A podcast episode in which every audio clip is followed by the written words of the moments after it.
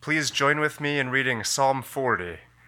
To the choir master, a psalm of David. I waited patiently for the Lord. He inclined to me and heard my cry. He drew me up from the pit of destruction, out of the miry bog, and set my feet upon a rock, making my steps secure. He put a new song in my mouth, a song of praise to our God. Many will see and fear and put their trust in the Lord. Blessed is the man who makes the Lord his trust, who does not turn to the proud, to those who go astray after a lie. You have multiplied, O Lord my God, your wondrous deeds and your thoughts toward us. None can compare with you. I will proclaim and tell of them, yet they are more than can be told.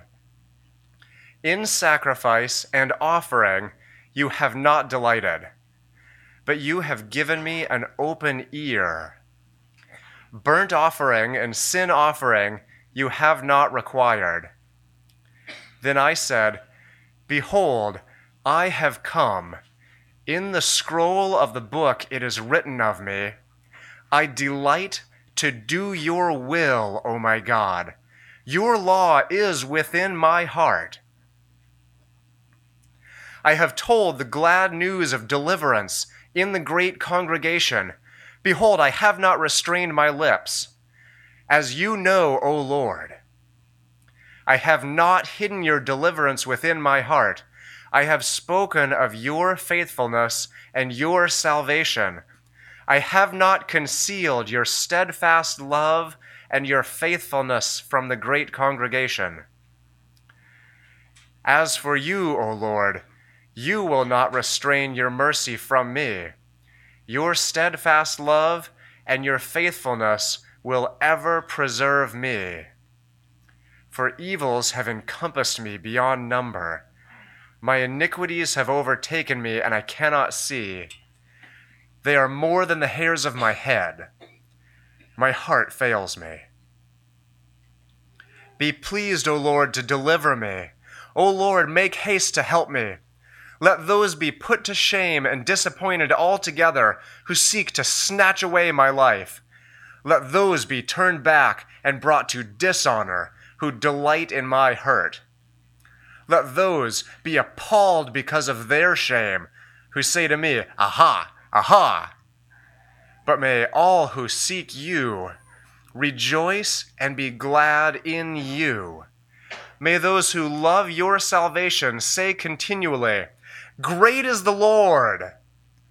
As for me, I am poor and needy, but the Lord takes thought for me. You are my help and my deliverer. Do not delay, O my God.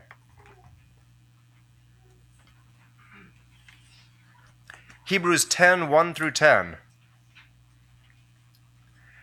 For since the law has but a shadow of the good things to come, instead of the true form of these realities, it can never, by the same sacrifices that are continually offered every year, make perfect those who draw near.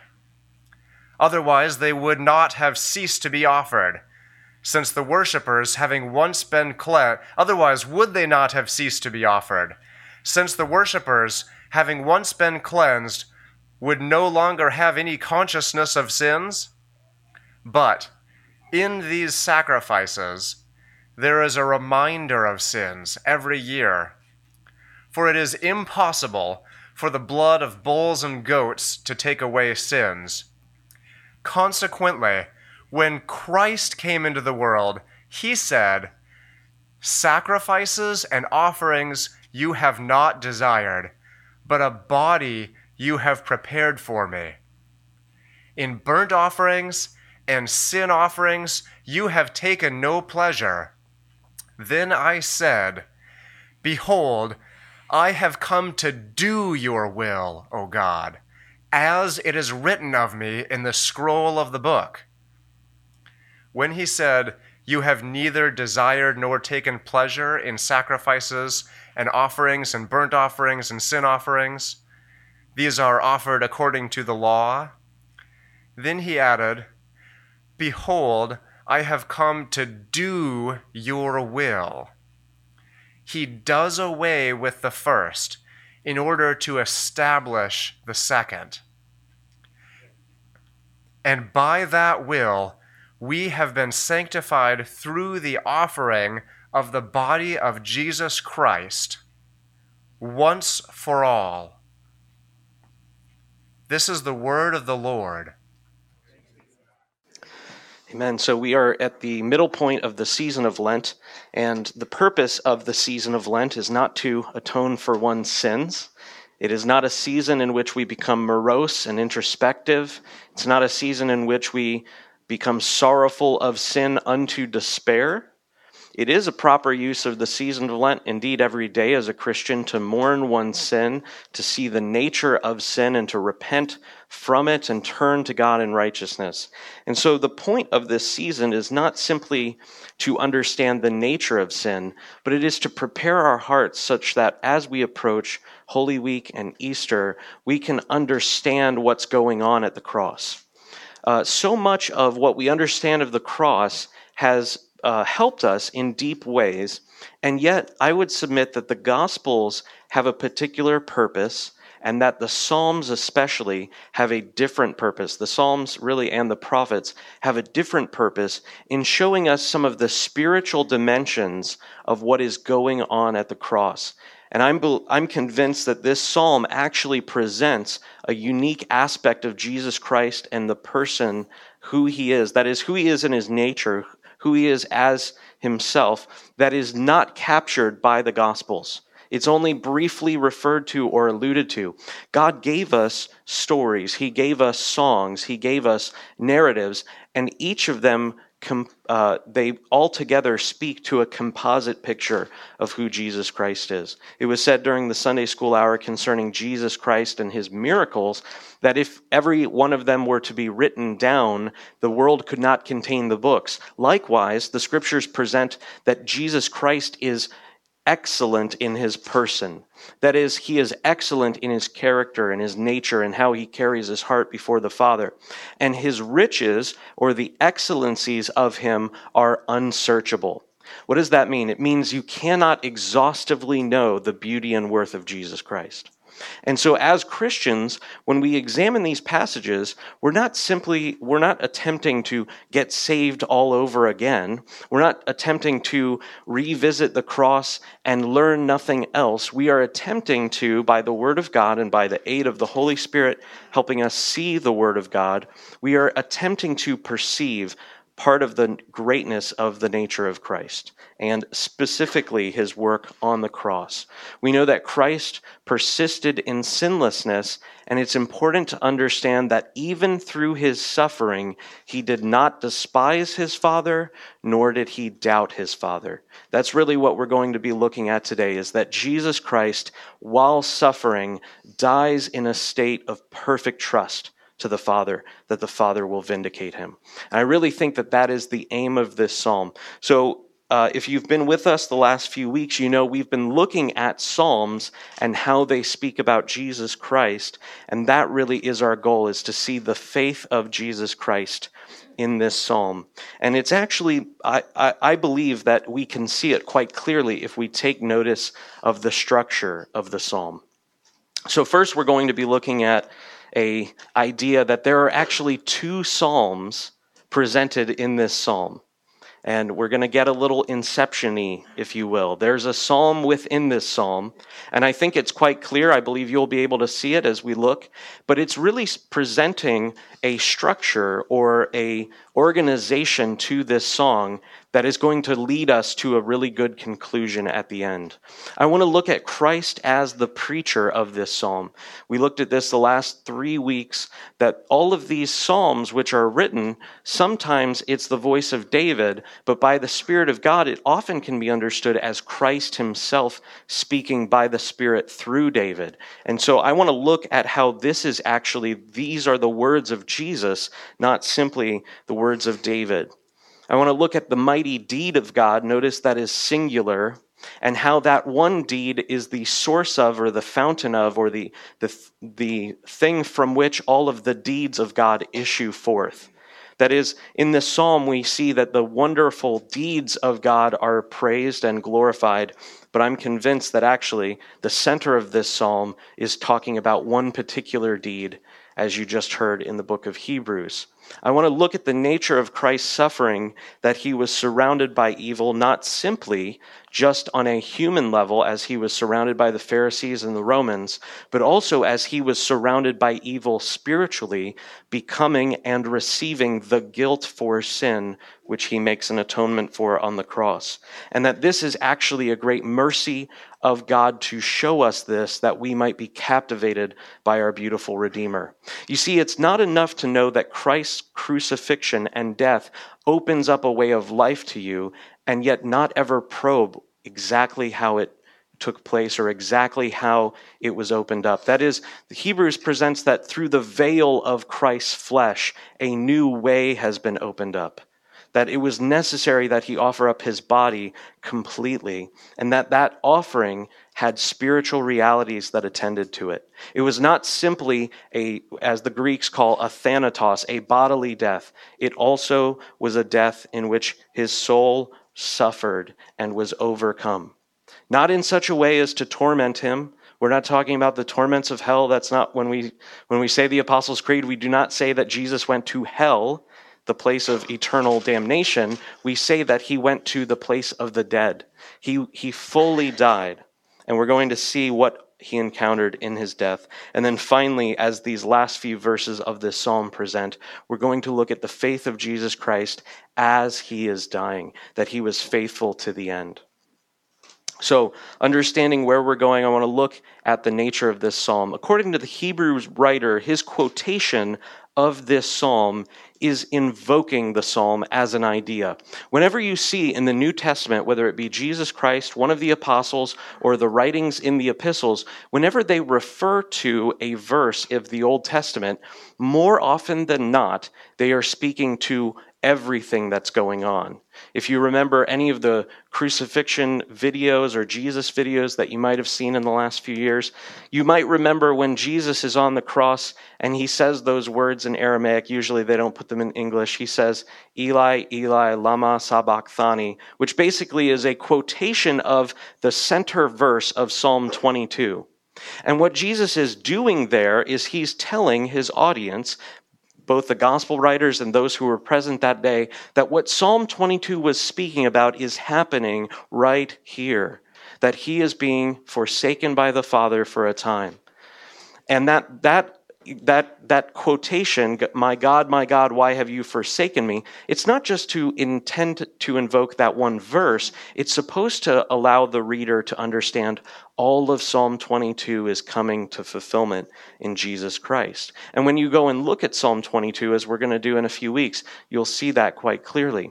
The point is when the hebrew writer quotes this massive chunk of this psalm which we actually talked about I believe, two or three weeks ago when we were looking at Saul and David, that this psalm is actually, the, the entire thing is speaking about Jesus Christ. So, this entire psalm is a summary or a foretelling. That is, it tells beforehand by the Spirit of God, it is a prophecy about the spiritual nature of the crucifixion and the mercy of Jesus Christ in his completed work.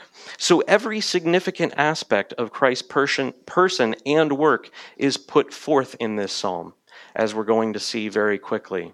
By reading this psalm carefully, especially noticing some introductory elements, I believe that we can see a great pattern in this psalm that hints to and strongly suggests something about Jesus Christ and the beauty of his crucifixion.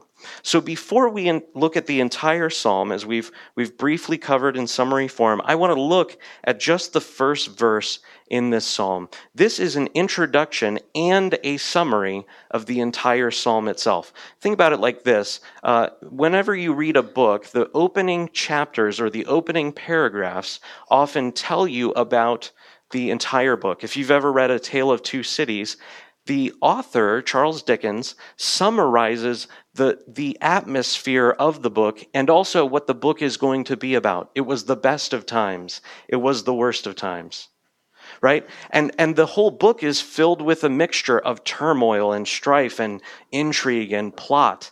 And that is exactly what this, this psalm writer is doing. He is summarizing the entire psalm in this verse. I waited patiently for the Lord. He inclined to me and heard my cry. And if you go through the rest of the psalm, as we've heard and as we're going to see in detail, this psalm is really about the suffering of this one and his faithful persistence in crying to the Lord and the Lord's hearing of him. This psalm, therefore, focuses on the confidence of Jesus Christ in the rescue of his Father, that he is confident that his Father will vindicate him. Jesus trusts in his Father, and the Father lovingly hears the Son. It's exactly like if you've ever seen Russian nesting dolls. There's a Russian word which I'm not going to attempt to pronounce, but it, they actually have a real name for them. It's a cultural phenomenon. If you've ever seen them, they're often, sometimes each doll that's inside of the other doll will be a different thing but also sometimes they just have a ever smaller doll and they all look alike. I believe that's what's going on in this psalm that the first verse is a summary and the first 3 verses are again a summary with more detail and then it moves into a completely new song as we're going to see. He says i waited patiently on the lord. He drew me up verse 2 and set my feet upon the rock. Verse 3 He put a new song in my mouth. Many will see and fear and put their trust in the Lord. If you took just those three verses, this is a summary of the entire covenant of redemption. That Jesus Christ is the one who waits patiently on the Lord, that the Lord hears him, that he draws him up from the miry pit, being an allegorical symbol of death. He sets his feet upon the rock, that is, he brings him to life, and from that place, the gospel goes forth into the nations. They fear the Lord. That's one of the primary focuses of Acts. The fear of the Lord that comes on Jew and Gentile alike. They put their trust in him and they worship him. The world is transformed by the faith and confidence. See, see the cause and effect here. He waits for the Lord, the Lord draws him up, and then he puts a new song in his mouth. And that song is then told forth. That song is then sung, if you will. And the singing or preaching of that song, the gospel, transforms the world, and many are brought into this new reality. So, this new song is a metaphor for the eternal gospel. The, the book of Revelation talks about the eternal gospel. That is, the gospel of Jesus Christ and his kingdom is never changing from age to age, but it affects man and it has the same content in every generation.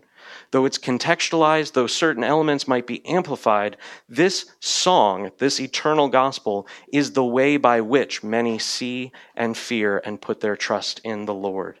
And so this is speaking about a new reality that is going on. We saw in Hebrews how the Hebrew writer summarized the Old Covenant ceremonies and symbols. And he said that when Christ came into the world, he announced something and that annunciation, that proclaiming of the new way or the new song, set aside which was old. And so I believe that this is actually kind of a hint to us of what go- is going on the rest of the psalm. And it's exactly this that we see in verse 4. Just as other psalms do, uh, other psalms actually begin with, Blessed is the man. If you've ever read Psalm 1, you might remember, Blessed is the man who walks not in the counsel of the ungodly or of, in, in the wicked. Uh, Psalm 119 talks about blessings being on the one who reads the law of God, who trusts the law of God, who searches it out. Indeed, even the next psalm in this book, verse 41, Blessed is the one who considers the poor. And so in verse 4, we see something that is deeply indicating that this is the new song that this psalmist is speaking about. This psalm, therefore, is a psalm of instruction, like we've seen week in, week out, that David, or the, the author of this psalm, is speaking to the people. It's not just a psalm which praises God, as wonderful as those psalms are, it is a psalm which has an intended audience of other people. And if you read this psalm, if you listened while it was read, and as you focus on these verses, these are words that are said to other humans. Now, at some point, we're going to get to a prayer of the, of the, the, the speaker, and that prayer is directed to God. But most of these verses are said for our edification, our understanding. So this psalm is not just about Christ, it's spoken by Christ. That is, He is the author, He is the speaker, He's the preacher of this psalm. Jesus then says, spiritually speaking, that blessed is the man who makes the Lord his trust who does not turn to the proud, to those who go astray after a lie. This is exactly how many of the Psalms begin. They begin with a commendation of blessing on the one who obeys God's word. He then goes on to say, You have multiplied, O Lord my God, your wondrous deeds and your wondrous thoughts toward us. You see, he's, his audience, the, the, the people that he's speaking about, are really the people. None can compare with you. I will proclaim and tell them yet they are more than can be told. Christ is therefore not just telling of the happiness of those who trust in God, he's saying that he is the one who trusts in God. You see, whenever you see, blessed is the man, you can substitute, Christ is the man. Christ is the one who puts his trust in the Lord.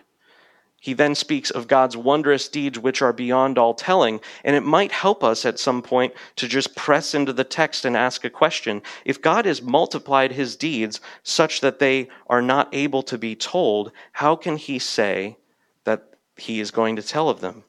That is to say, I believe that it is necessary that we identify Christ as the author of this psalm because if it is David, how can David tell of an infinitely great number of God's wondrous deeds? Look at this closely. He says, I will proclaim and tell of them, yet they are more than can be told. The only way we can understand this is if we under, understand that this is Christ who is promising to continue to tell forth by his gospel the mercy of God in his wonderful deed.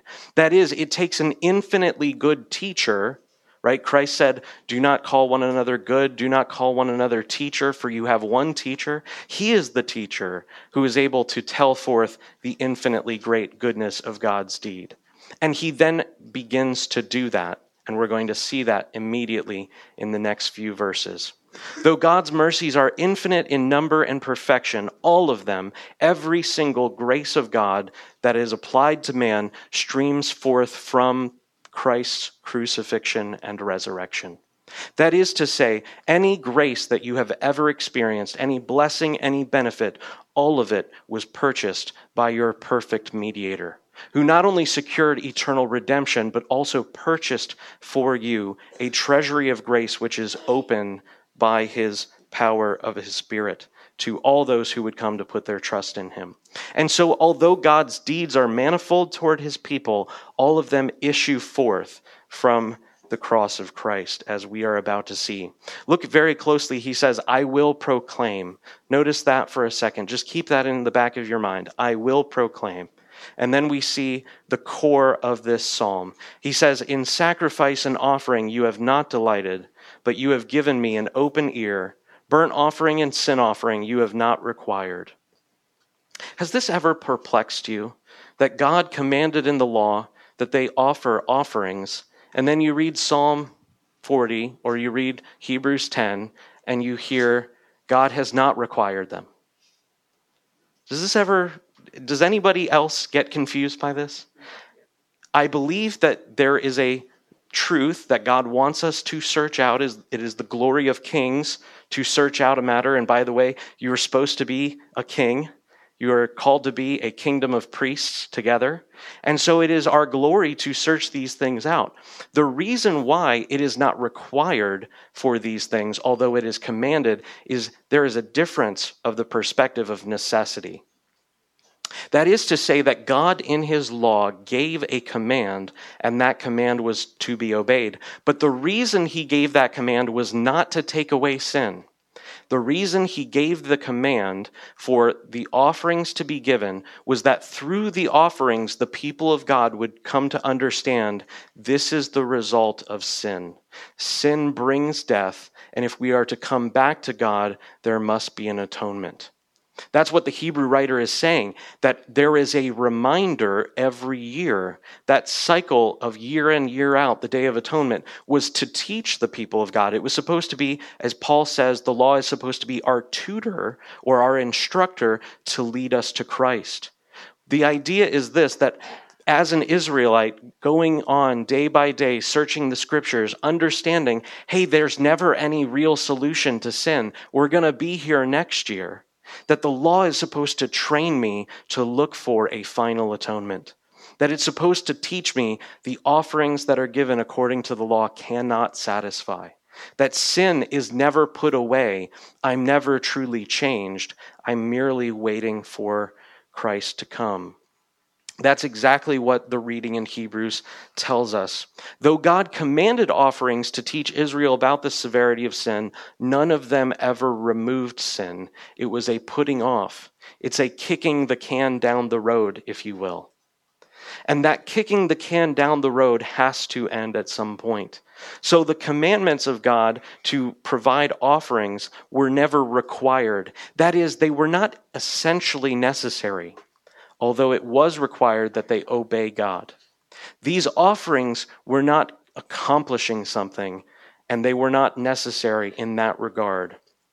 By this, therefore, we see the great love that Christ has for his Father, that, that the Hebrew writer tells us that these are the words of Christ, that Christ was speaking forth these words even as he came in the incarnation. Though Christ himself is fully divine, being perfectly obedient to the Father, he is right to call his Father God. I love this aspect about the person and work of Jesus Christ that because Jesus Christ is not only fully divine, but also a man, he calls God my God. That is, to understand that Christ is, as a man, perfectly obedient to the will of the Father, setting aside his will in his earthly ministry and life, and receiving the will of the Father. Look at this closely in verse 7 and verse 8. He says, Behold, I have come. In the scroll of your book it is written about me. I delight to do your will. He does not say, I delight to do my will. He does not say, I delight to do our corporate will, but rather that Jesus Christ makes the Father's will his will by loving the Father and accepting the mission that he is sent on. Christ does all of this because he has great love for the Father, but not simply love for the Father, but also he has true knowledge, being a party to the eternal covenant of redemption, that what this is going to accomplish will be beautiful and glorious and worth giving up his life for. This is what the New Testament talks about. It says that Christ considered the joy which was set before him, so that he despised the shame but endured the cross because of the joy. He had true knowledge of what his cross was going to accomplish, namely what he is speaking by the Spirit of God in this very psalm. That there is going to be an intended effect, that he is going to see the reward of his sufferings, that he will receive the people that he is truly purchasing here. The Father's will is not just that he would die, but that that death would accomplish the sanctification of a people. That is, Christ is offering up blood. He is trading blood for me, as that song we sing from time to time tells us. He offers up his body in the place of an atonement for the people of God who cannot come to God apart from that atonement. And though it came at such a personal cost to himself, Christ delights to tell us. That's why we sang this song this morning. I'll never know how much it cost, even though this psalm shows us the depth of the beauty of Christ's suffering and offering of himself, his very life, his blood. Even though we might be able to probe it in a small way, we can never exhaustively know the glory of it. We can never know truly how much it cost Christ to not just die bodily, but to suffer as he did, as we're about to see. It is precisely this message which is the first word on Christ's mind to his people as he says this. In verse 9, he says, I have told. Remember this earlier? Remember I told you to remember? Maybe you don't remember I told you to remember. In verse 5, he says, I will proclaim and tell of them yet they are more than can be told. He says, I'm going to proclaim your great mercy to your people. He then describes the crucifixion and the purpose of his incarnation. The entire purpose of his mission is laid out verse by verse. And then he says in verse 10, verse 9, excuse me, I have told the glad news. These are supposed to be you know, warning signs, uh, highlighted words, underlined. In, in the, on a computer, you can have text that blinks at you. The Psalms can't do that. They were written on parchment, they were written on scrolls, they were passed down through the ages. The way in which God's word gets a hold of us is by, oftentimes, by putting like a, like a hamburger, buns on both sides and meat in the middle.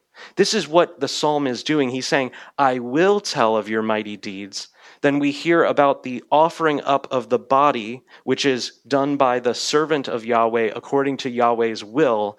And then he says, I have told.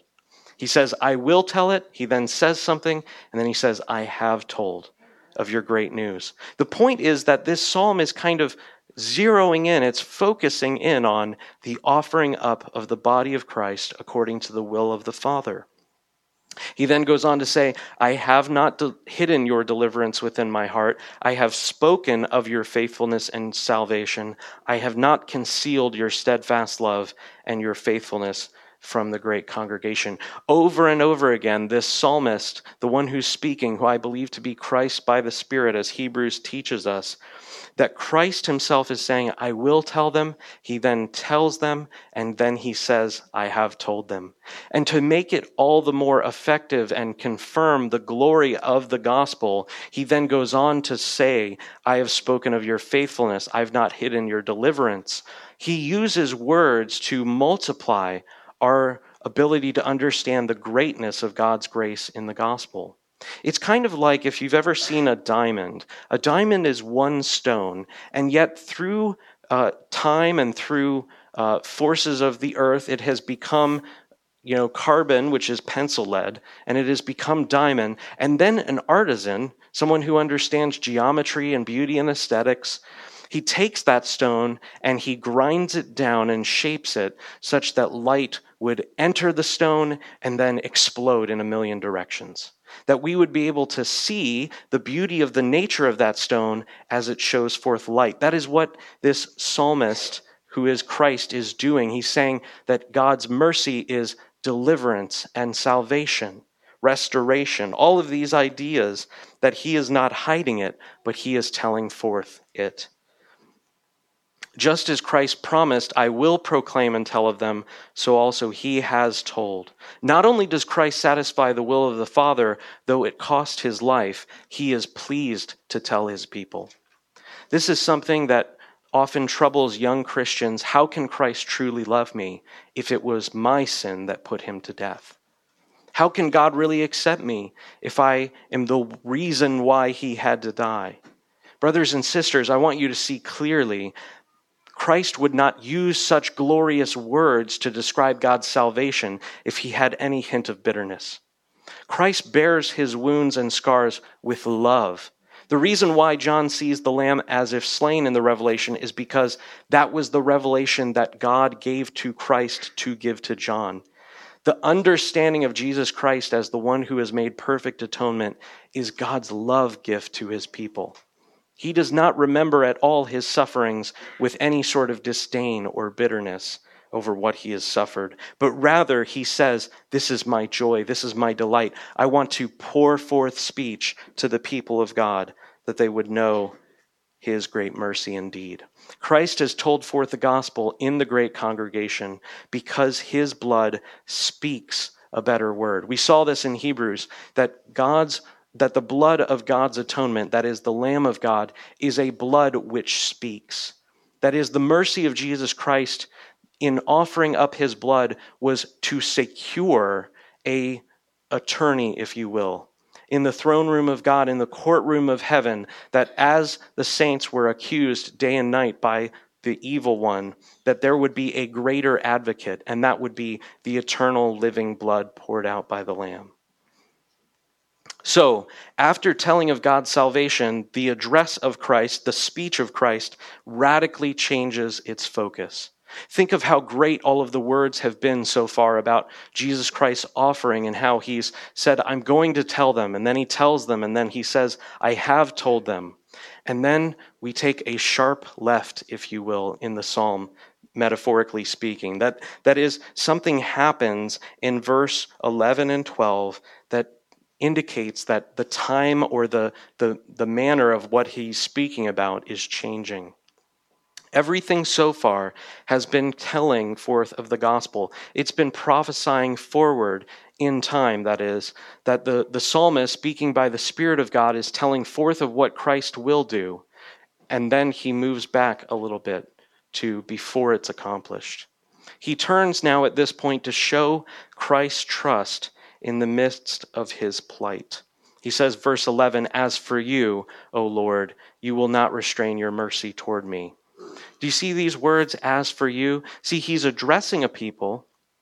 He's addressing and telling them about what he's going to do and what it will accomplish. And then he uses some words to kind of transition. As for you, O Lord, you will not restrain your mercy from me. I want you to see the contrast here between all of the deliverance and the, the delight, the salvation, the faithfulness, the steadfast love. All of that is toward the congregation. And then he moves and he starts to begin to speak about something radically different. He says, As for you, O Lord, you will not restrain your mercy from me. How would we understand this other than that Christ is being considered apart from the congregation? See, as we approach Lent and Holy Week this year, it's important for you to see the nature of Christ's crucifixion, not just in the physical sense of his suffering, but also the spiritual sense of his suffering. And here we see the very beginning elements that Christ is considered apart from the congregation. He says that God will be faithful to the congregation, and yet this verse is saying, You won't restrain your mercy from me. Why would he need to say that unless he was a part of that group? He's, there's a change in audience, there's a change in topic. Over and over again, we see in this psalm how Christ contri- continued entrusting himself. Each one of these statements to God, saying, You will not be faithless, you will not restrain your mercy, you will not take away your grace from me. Each one of these is told that we would be able to, by the Spirit, understand what was the heart of Christ on the cross. He goes on to say, You will not re- uh, remove your steadfast love or your faithfulness from me, they will preserve me. First Peter tells us that Christ continued entrusting himself. The idea is this it's not just a state of being in which Jesus has merely resolved and he is persisting in resolution of faith towards God on the cross. He is one who, over and over again, his heart was constantly choosing, I'm going to trust him. I'm going to endure because I know what's coming on the other side.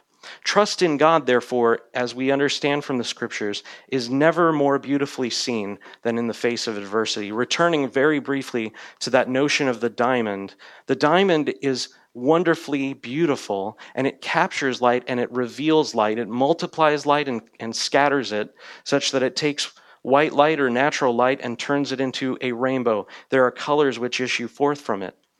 But whenever you want to see a diamond, if you ever go diamond shopping, you'll see this very clearly. They're, they're excellent at this. They put the diamond on a backdrop of black.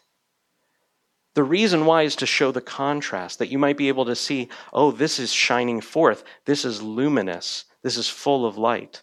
And yet, adversity is exactly the backdrop here for the faithfulness of Christ. Think about every story in the scripture in which the faithfulness of the individual is promoted. Look at Joseph alone in Genesis. He is shown as the one who is trusting in the promises of God, that he will be uh, brought up to a good place. And yet Joseph is first surrounded by his brothers who steal his precious coat and then they throw him in a pit and then give him over to Egyptian slave traders. And then he goes and works in somebody's house and then is thrown in jail, falsely accused of adultery. And then from there, he is exalted finally to Pharaoh. The point is black backdrop, pure white diamond. This is what the psalmist is doing for us. And in fact, this is exactly part of the nature of the cross of Christ. That Christ was persistent in continuing to choose the Father. That is, in this psalm, knowing what takes place on the cross, we see awe inspiring beauty. We see beauty of Jesus' person and work such that it captivates our hearts, that we're, that we're undone with the beauty, and we can only respond in adoration to the Father. He says in verse 12, For evils have encompassed me beyond number. My iniquities have overtaken me, and I cannot see. They are more than the hairs of my head. My heart fails me. Can you, can you understand they are more than the hairs of my head? Have you ever tried to count your hair? The reason it's called hair and not hairs is because there are so many hairs that it is worth considering them as a collective whole. And so he's saying that the evils which are surrounding me are more than can be counted. What does this contrast to? The great mercies of God. Earlier in this psalm, he says, I will tell of them, though they are more than can be counted. And so here, these, these evils which surround him, which encompass him, which overtake him, are more than he can see. He, they're more than, they can, than he can count. Jesus, therefore, was not just abandoned by his disciples, he was surrounded by the Pharisees, the Sadducees, probably some of the Essenes, and the, the scribes, those who were persistent in accusing him, seeking his life, as well as the Romans. I want you to think about whenever you've been alone, if, if you've ever faced a time where you have been abandoned by family or rejected by your friends, this is what Christ went through. All of his disciples that he lived with for three and a half years and knew probably before that, all of them left, even the ones that promised especially not to. Christ was completely forsaken by his devoted followers, not just the 12. Although the Gospels do not highlight this, there were also a great number of others who followed them, some women, according to Mark, they, the, and everyone is gone. Everyone leaves, everyone flees. But it is not just that, brothers and sisters. He was not just abandoned by his friends, he was also surrounded by enemies enemies that, according to the Gospels, were seeking to kill him every day of his life in his public ministry. That after certain events, it says in John, from that day they were seeking to put him to death. He's surrounded by his enemies, those who attempt to kill him. So evil was this company of people that David records in Psalm 22. He records the death of the Son of God as one who is like an animal thrown to wild beasts. If you ever want to get a picture of the severity of the cross, we'll see it in Psalm 22. The point is that he was completely taken and surrounded by evil. But furthermore, these evils describe the manifold punishments and just judgments against sin. It is not just that on a human level or on a soulical level he was surrounded by evil people who were trying to kill him and indeed did. He also received the judgment of sin. That is the judgment of sin for his people and that sin and iniquity is translated in this passage as my iniquities. But it is important to know that from the original language, the word that is translated as my iniquities has no possessive quality.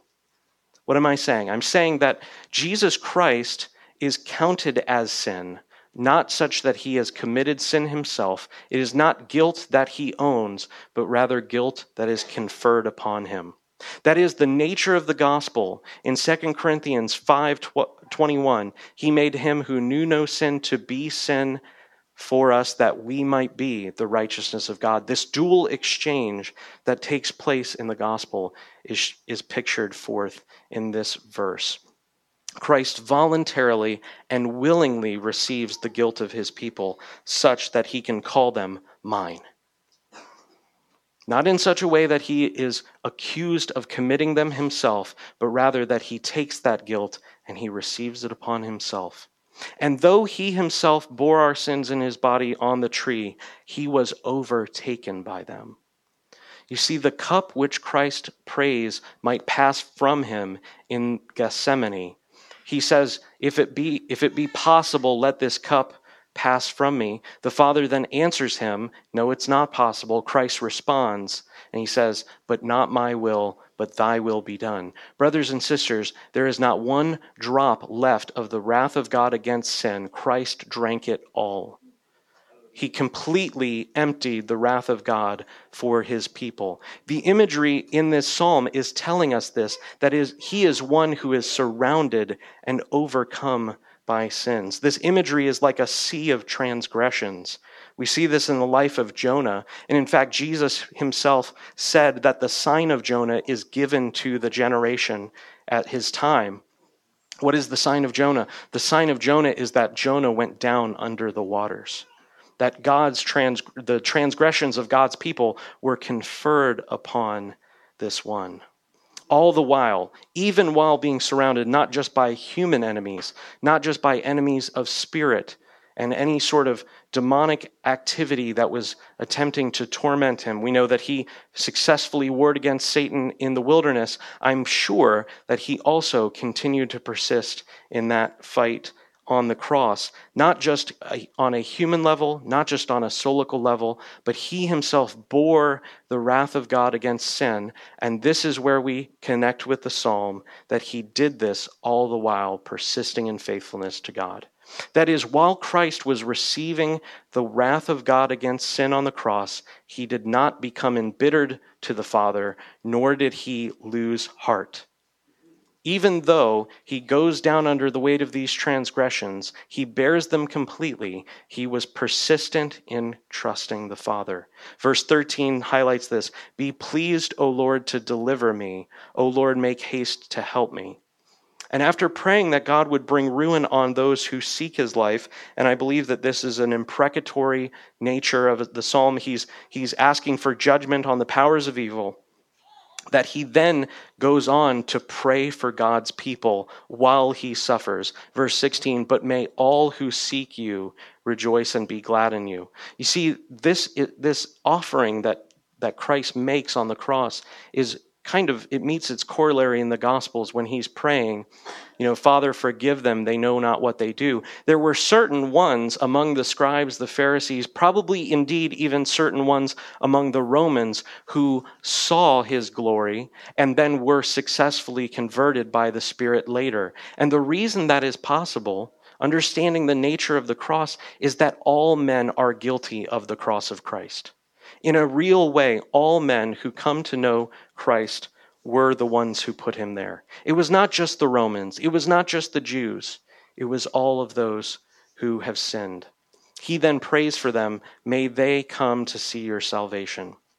But as we come to the end of this psalm, we have to pause. And the reason we have to pause is because there is something completely unexpected.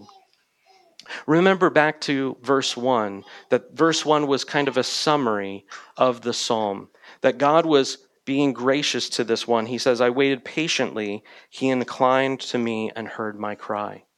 But as we move through the psalm, we find something totally unexpected. Most songs end with a dominant chord. If you've ever heard a, a song that doesn't earn with resolving the melody, it leaves you kind of set on edge for the rest of the day. It's kind of like if you're reading a book and you see a parenthesis and there's no matching parentheses, the rest of your day is ruined. Right?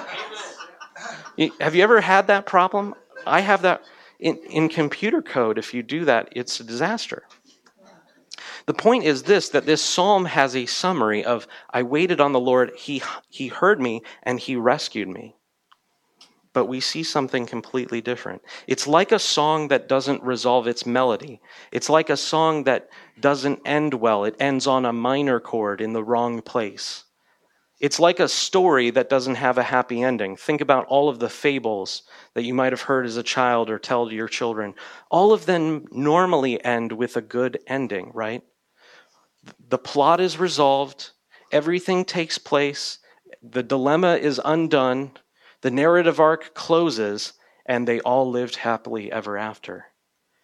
But, brothers and sisters, this psalm is saying something about what it doesn't say at the end. Although the introduction tells us of God's rescue and the great future of the people of God, none of that, absolutely none of that, is in view in these last two verses. The psalm simply ends with Christ reminding the Father of his great dependence on him. He says in verse 17, at the close of the psalm, As for me, I am poor and needy. Certainly that is the state of Christ on the cross. He had all of his robes and garments stolen from him. He was beaten beyond any possible recovery. He was crucified, strung up on a gibbet as a public testimony that he is being considered by his society as a murderer. You see, the two thieves who were crucified along with him, they, they say, We deserve to be there, but he has done nothing wrong. Christ is surely the one who is poor and needy. He then goes on to say, But the Lord takes thought for me. And then that, that really can be considered to be speaking to us. But these last few words, you are my help. This is talking to God. You are my help. Do not delay, oh my God. You see, what this psalm is doing for us is it's giving us a vision, it's giving us a spiritual understanding of the heart of Jesus Christ. We are left hanging thematically at the end of this psalm. It doesn't resolve because the end of the cross is not in view. That is, there is no resolution in this moment.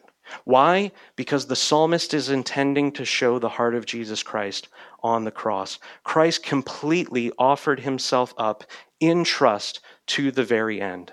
You see, Christ was not just crucified, Christ was killed. He was murdered. He was murdered for things that he did not do. And the murder of Christ by the Romans and the Jews was used by God to bring about a great and wonderful redemption for the people of God. However, none of that isn't the end of this psalm. The reason why is because the psalmist intends to show us something that the Gospels really just hint at that Christ was completely trusting the Father every moment. Christ did not merely need to suffer and be crucified, he had to die. And it is, it is as if, by the eyes of faith, we can hear the heart of Christ saying, Father, you're going to rescue me. What was the cry of the people around the cross? They said, Let the Lord deliver him, for he delights in him. He saved others, let him save himself. And yet, through this psalm, we see the final words of Christ that he, as he is dying, as he is going down, as he is about to breathe his last, the Father's going to rescue me. The Father is going to rescue me. He's going to, he's going to bring me back up. Brothers and sisters, that is why this psalm ends with the final word You are my help, my deliverer. Do not delay. That is why Christ offers up and pours out his soul even unto death. And after that, he is just left, he's dead. He's, he's hanging on the cross.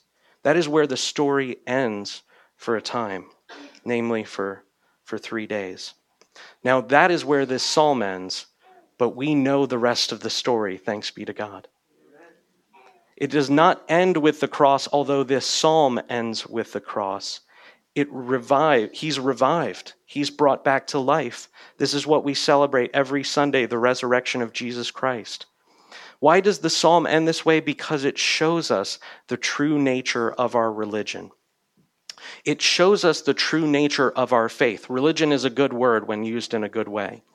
We do not simply have a relationship with God. That relationship with God that we have been brought into is based on, predicated upon, built on the foundation of the relationship of the Son to his Father. That is to say, we are not just saved by our faith in Christ. Although that is necessary, it is necessary to respond to the gospel with faith in trust to the God who saves. But we have been saved, brothers and sisters, by the faith of Jesus Christ. That is, as he was dying, he was entrusting himself to his Father. And before your faith or my faith is ever considered in the equation, all of it is done based on the faith of Jesus. And although this psalm closes with the final prayer of Christ, we know absolutely clearly that the Father vindicated his Son and raised him to life. But it is important to see the full nature of the extent of his death and suffering. Peter then quotes this in Acts 2, and I'm going to read it, and I'm going to, I'm going to translate some words just to put this in the voice of Christ. Therefore, my heart is glad and my whole being rejoices. My flesh also dwells securely. For you did not abandon my soul to Sheol, and you did not let your Holy One see corruption. You have made known to me the paths of life. In your presence there is fullness of joy, and at your right hand are pleasures forevermore. Peter interprets this psalm as speaking about the resurrection of Jesus Christ. That although Christ died in perfect trust, the Father vindicated him completely and raised him to life. Not only vindicated him, but showed him the path of life. That is, the Father was active in raising his Son back from the dead. And it is exactly that that we are basing our faith and trust in. Let's close. Father, we thank you so much for the glory of Jesus Christ. We pray that you would create within us a heart that would behold, apprehend, lay hold of the beauty of your Son as he is on the cross. Lord, we thank you so much for the offering which your Son gave for us, that we might become united in a death like his unto the hope of being raised in a resurrection like his. Lord, we thank you for the great atonement that he made. We pray, Lord, that you would, by your Spirit, sprinkle his blood upon our hearts, that we would truly be able to perceive and trust in and cling to the righteous work that your Son did. And that by doing that, you would make us into new people. Lord, we pray that you would confirm this in us and that you would mature us such that the cross of Christ and his resurrection becomes the center point of not just the story of your word, not just the story of a time like Lent and Easter, but indeed, God, that it would be the center of our lives. In Jesus' mighty name, amen.